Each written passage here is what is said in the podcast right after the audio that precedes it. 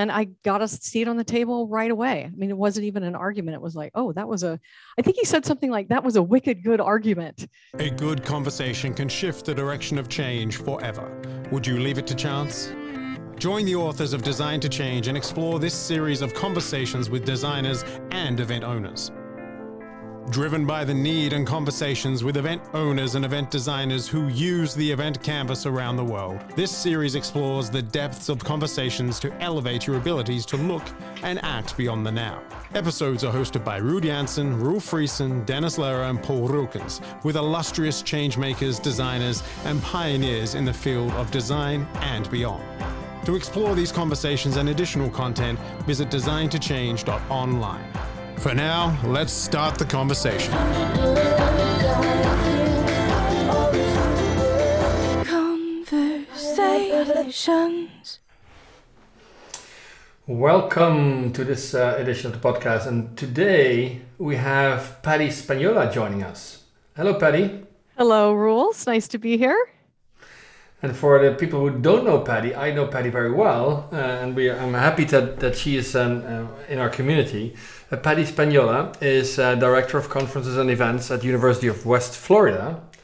And Patti is a, as I know her, very warm, enthusiastic, committed, and I'm actually very proud that she is in my in my network. Patti is also CMP, CED, Certified Event Designer, is that CED Plus right? Also facilitating one of the EDC level three programs, and also a frequent guest in our mastermind program.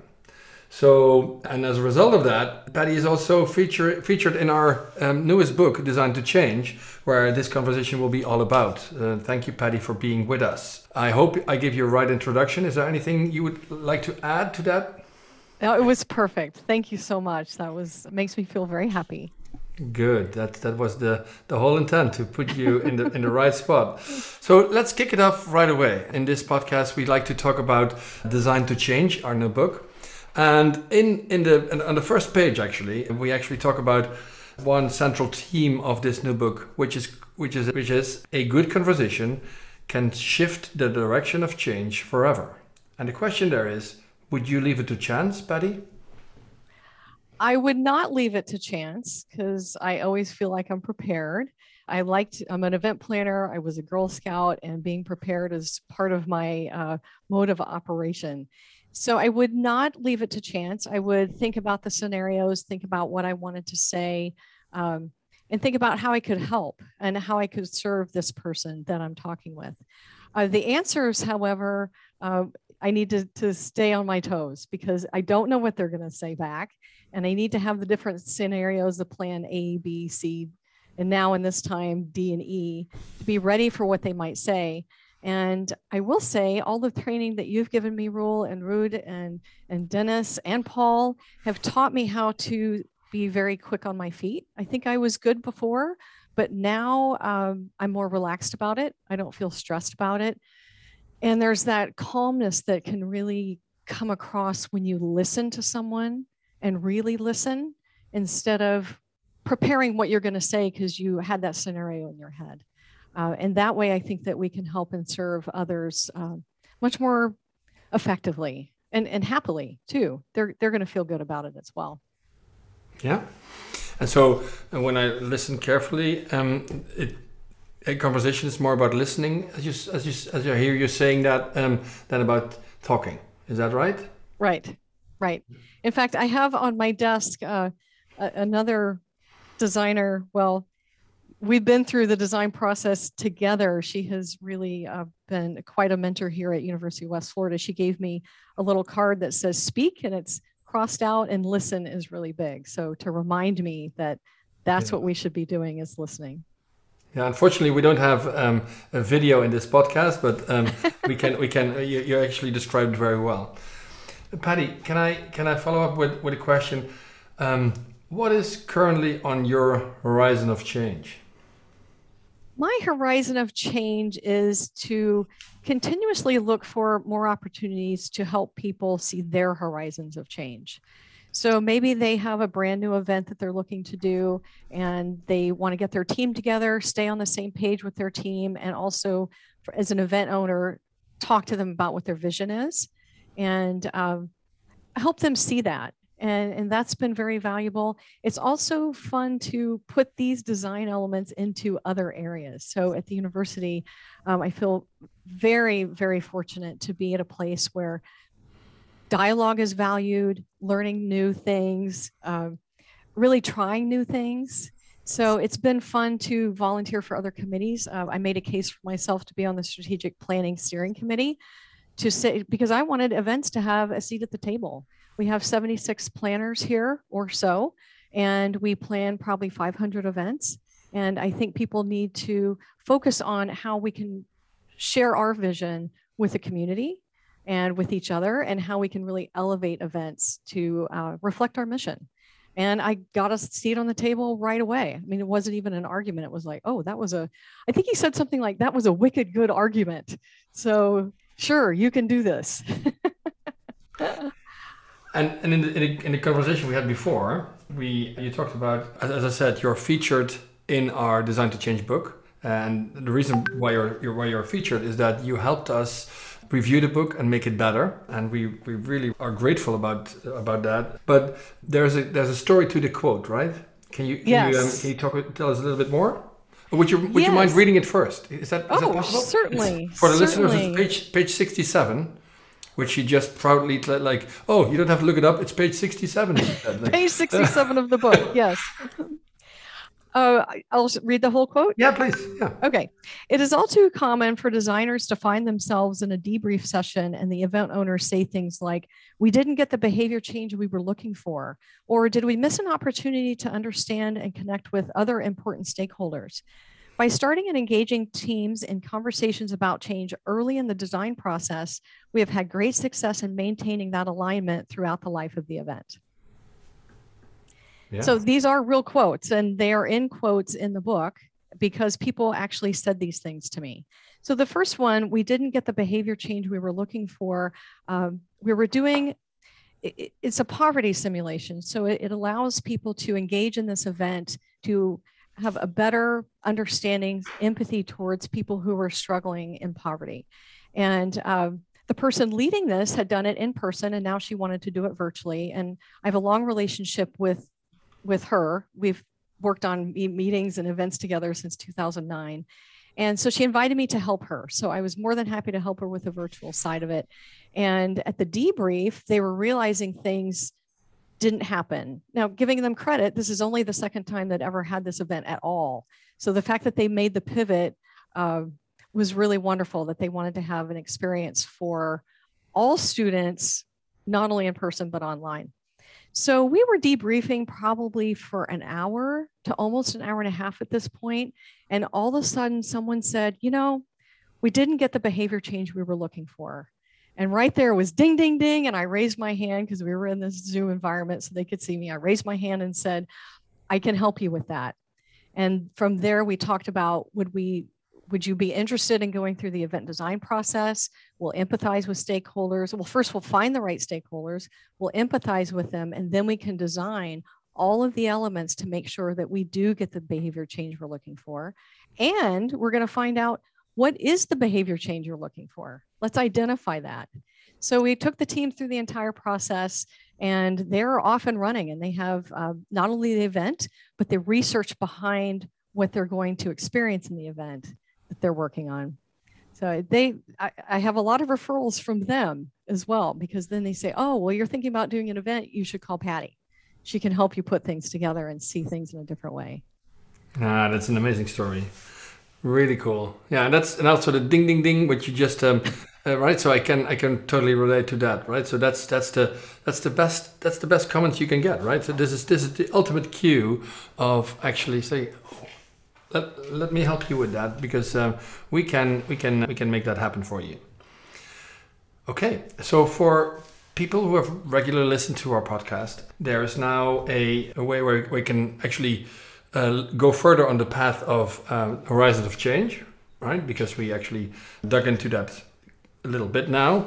Or we could spin the wheel, uh, and spin, spinning the wheel means that we go spin the wheel and we let, let the machine decide what is the topic of conversation for the rest of this podcast. Patti, would you like to spin the wheel? I would love to spin the wheel because you know I love that wheel. And actually, I think you you you brought that wheel to us. Credits credits where credit should be, right? So I'll click the wheel, and I think uh, there will be a little sound to that, and there isn't. But anyway, the wheel says putting design on the agenda. Wonderful. So thank you, Wheel of Names. Um, for people who don't know that, it's uh, wheelofnames.com, and it's a very handy tool to let the computer decide which uh, which is the next topic or which is who is who is next on on the role division. Okay. Let's go to putting design on the agenda. And Patti, in, in our Design to Change book, and not on page 67 where you are featured, but then on other pages, there are worksheets after each. So we navigate to that, that chapter is putting design on the agenda. And all these worksheets are available offline in the book, but also online in a form on online where you can actually fill those in and um, have them emailed to you, right? So you can work on this and then you get a, a summary of those uh, answers you gave there. Also, after this call, we will actually ask you to redo those questions to see what happens now and what happens when you do the, when you take a little bit of more more time to to do that. So the first question when we talk about putting a design on the agenda is this question. How can you comfort your event owner that not having clarity with the initial ask is okay? I try to be very intentional with my conversation with them and also to be kind and forgiving. So if we have not learned anything in the last year and a half, it's to give each other grace and to know that if you uh, actually Roel, I have a funny story about how you taught me to do this. Is that uh, you've known Zoom forever? I mean, you've you've been using it forever, and you've taught me how to use it. And we were in a meeting, and one time uh, we just all got kicked out and we came back in and you said, Oh, sorry about that, guys. I was wondering what this button did. And so you clicked it and you kicked us all out. We all came back and we had a good laugh. Uh, I think that that was a really great example for me of how to behave with others just like okay so what we we got kicked out we came back in and to make that okay for the event owner uh, i think there's a lot of stress for event owners um, I, well we know that there is and um, especially, I'm thinking about one person in particular that um, he's a dean. He has a really huge vision, and um, it's something that could be really big for the university. So we're going to be doing that in November. And while I think he was always comfortable with my work, um, it, it, was really fun to talk to him about let's bring the team together, let's go through this process. Um, and it, it's been very rewarding and that that is coming up in November. So I'm excited to see how it's all going to turn out and what it means for the future. And to have such a big vision coming down to okay, here are the things that we need to do. So it, mm-hmm. wow, good story. So the next question, um, Patti, is what guardrails do you offer to allow the event owner to feel comfortable to say yes to you for the event design? Probably the biggest guardrail is uh, that we're all going to work collaborative, collaboratively. So bring together whoever in your community that you want on your team. So it could be people in your department, outside your department, outside your college, out in the community. Um, so if you want to involve people who uh, maybe are serving on committees that are part of the Northwest Florida committee or uh, community to come in and be part of the team and that just really expands how we can reach out and have team members be a part of what we're doing. And i think just working collaboratively makes everything a lot more fun. Um, i'm working on another conference and in this particular role i'm uh, logistics. And I'm, I'm working on the online part but i'm partnered with someone from the community who is also an event planner. And that has just been so much fun uh, we have meetings periodically of, oh, I just want to run this by you and uh, make sure we're on the same page. We're always on the same page. And I never would have had that experience if we had not, one, been partnered together, but also the event owner agreed to do the event design together. So now I know people from all over the community because there's a, a, community person and a university person on every committee uh, leading it. And we all got to work together. And so we made more friends and have more connections. Uh, I'm not sure if I completely answered that question, but I, I, think that that kind of guardrail is just saying, let's just get together, have um, have a collaborative experience, and expand our reach, and everything's going to be okay. You, we can't go wrong. Mm-hmm. Because it's collaborative. Right, and we're we're working on prototypes, and so we'll all decide together how that's going to work out, and it it always works out in the best way possible when you put all these minds together everyone's voices are heard. I think now that I'm talking more about this, I think that people really like the fact that all ideas are good ideas. One idea might not be great in one particular situation, but you know, it, later situation, it may be the perfect one. So everyone will have a voice. There's a lot of equity there, and um, people will say something if they have a voice. And if that means writing it on a sticky note so that they feel like they're more anonymous, they might not raise their hand. Uh, that lets their voice be heard. And for some people, those guardrails you're you're mentioning are super comfortable, and for some some event owners, they will be super daunting. I guess, right? So, right. So, yeah. But anyway, so if it, if that works for your your event owner, and these guardrails, then that's that's wonderful. So uh, um, Sounds like a very interesting group of people you're work, working with, being comfortable with um, ambiguity, collaboration, and yeah, trust the process, right? So that's what you're saying. Yeah. Cool. Yes, I'm very fortunate. Up to the next question, Patti, if I may, is how will you sketch the outcomes of an event design and involve the event owner in the way forward? Uh, the event narrative. So, um, well, we're really focusing in on a lot of things that I remember you taught me, Roel. so in San Diego, when we went through the uh, certified event design process, uh, that event narrative, I, you know, first of all, I just didn't really understand the whole entire thing, but it's come down to that event narrative is is one of the most important things to refer to once you're done.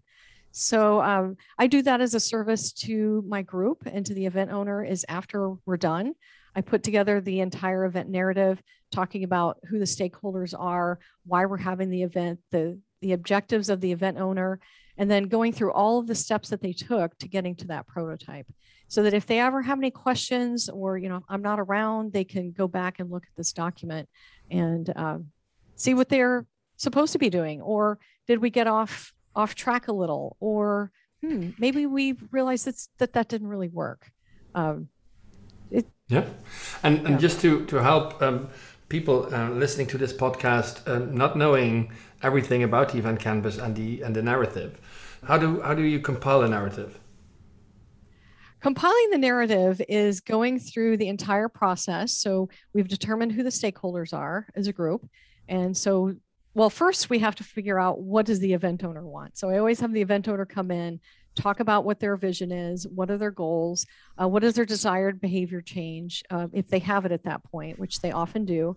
And then as a group, we decide who the stakeholders are.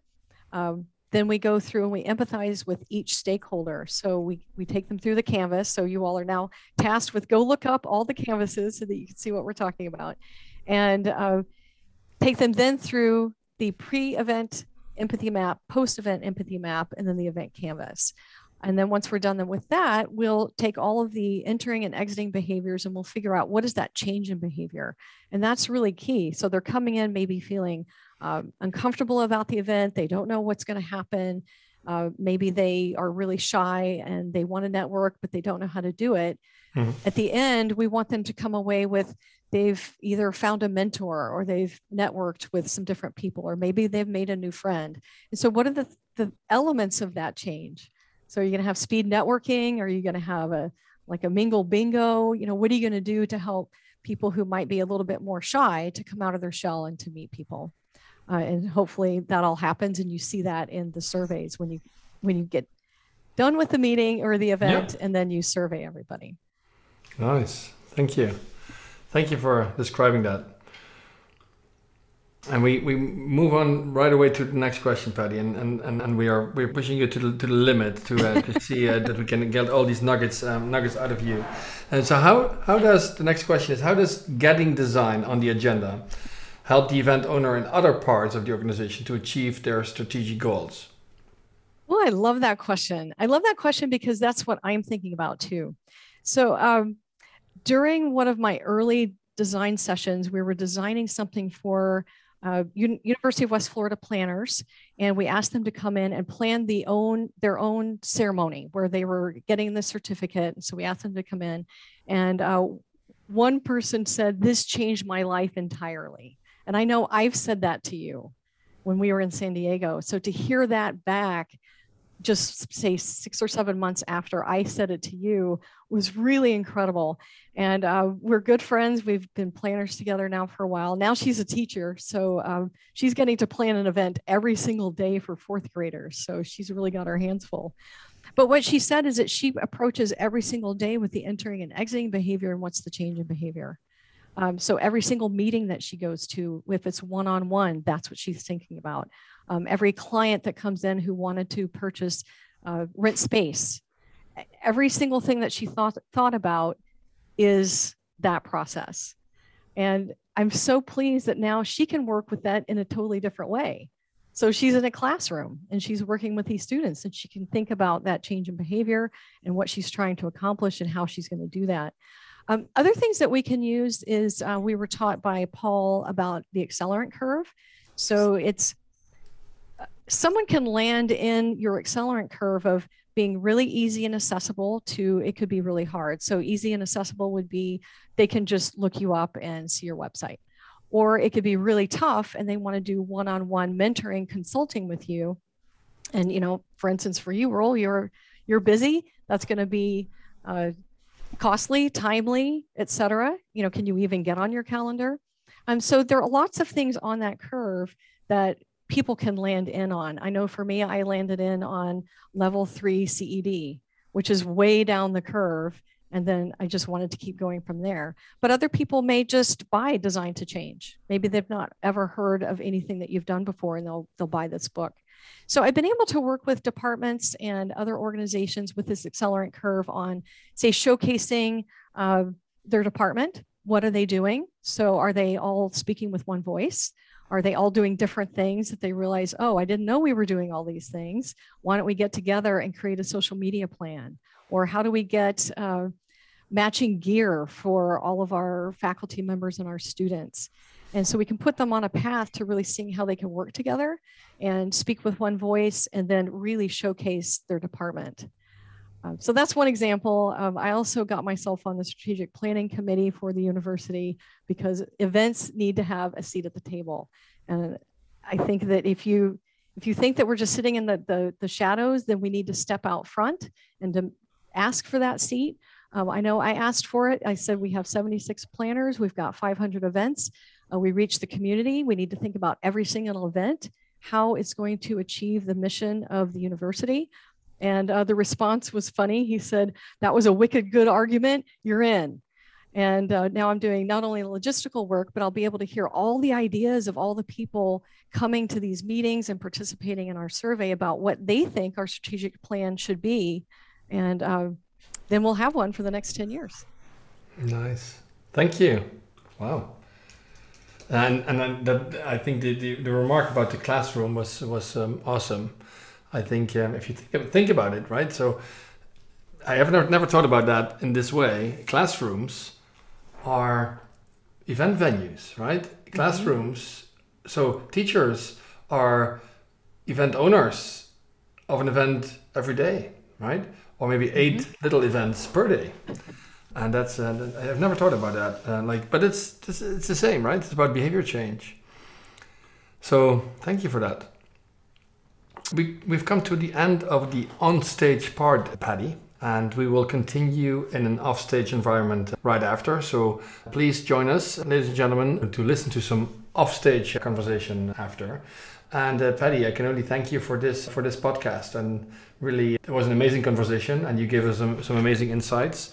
And I liked. Uh, I took some notes on on things you said, and I, I, definitely would like to to invite you to to fill in this this worksheet again and, and see what the difference are when you write it down or you speak out loud, right? So I think it's uh, it's good to to reflect a little bit on putting design on the agenda because that I think that is what what is very necessary in this world. And. Ruud and myself and Dennis are on this journey since 2012 and when we were talking about design and design thinking and applied design thinking, event design, we were always, it always felt like being an evangelist, right? Evangelize people to say, oh, you, sh- you should know about this. And the moment is, so that the time, the time, as the time goes, the, the momentum of design thinking, event design is much more there, right? So you see the relevance of it, you see people asking for it putting design on the agenda is something which is easier now than six, seven years ago. Mm-hmm. And but still, I think it's it's relevant that you that we take people by the hand and show them what the process is, but also show them what the outcomes outcomes are of design thinking and what you do and what the results are of that. Thank you, Patti, for uh, joining us in this podcast. And yeah, speak to you soon. That sounds wonderful. Thank you so much for having me. Thank you. This has been another episode of the Design to Change Designer Conversation series. Explore these conversations and additional content at designtochange.online. Want more right now? Tune into the backstage episode of this conversation and hear what the experts discuss offstage.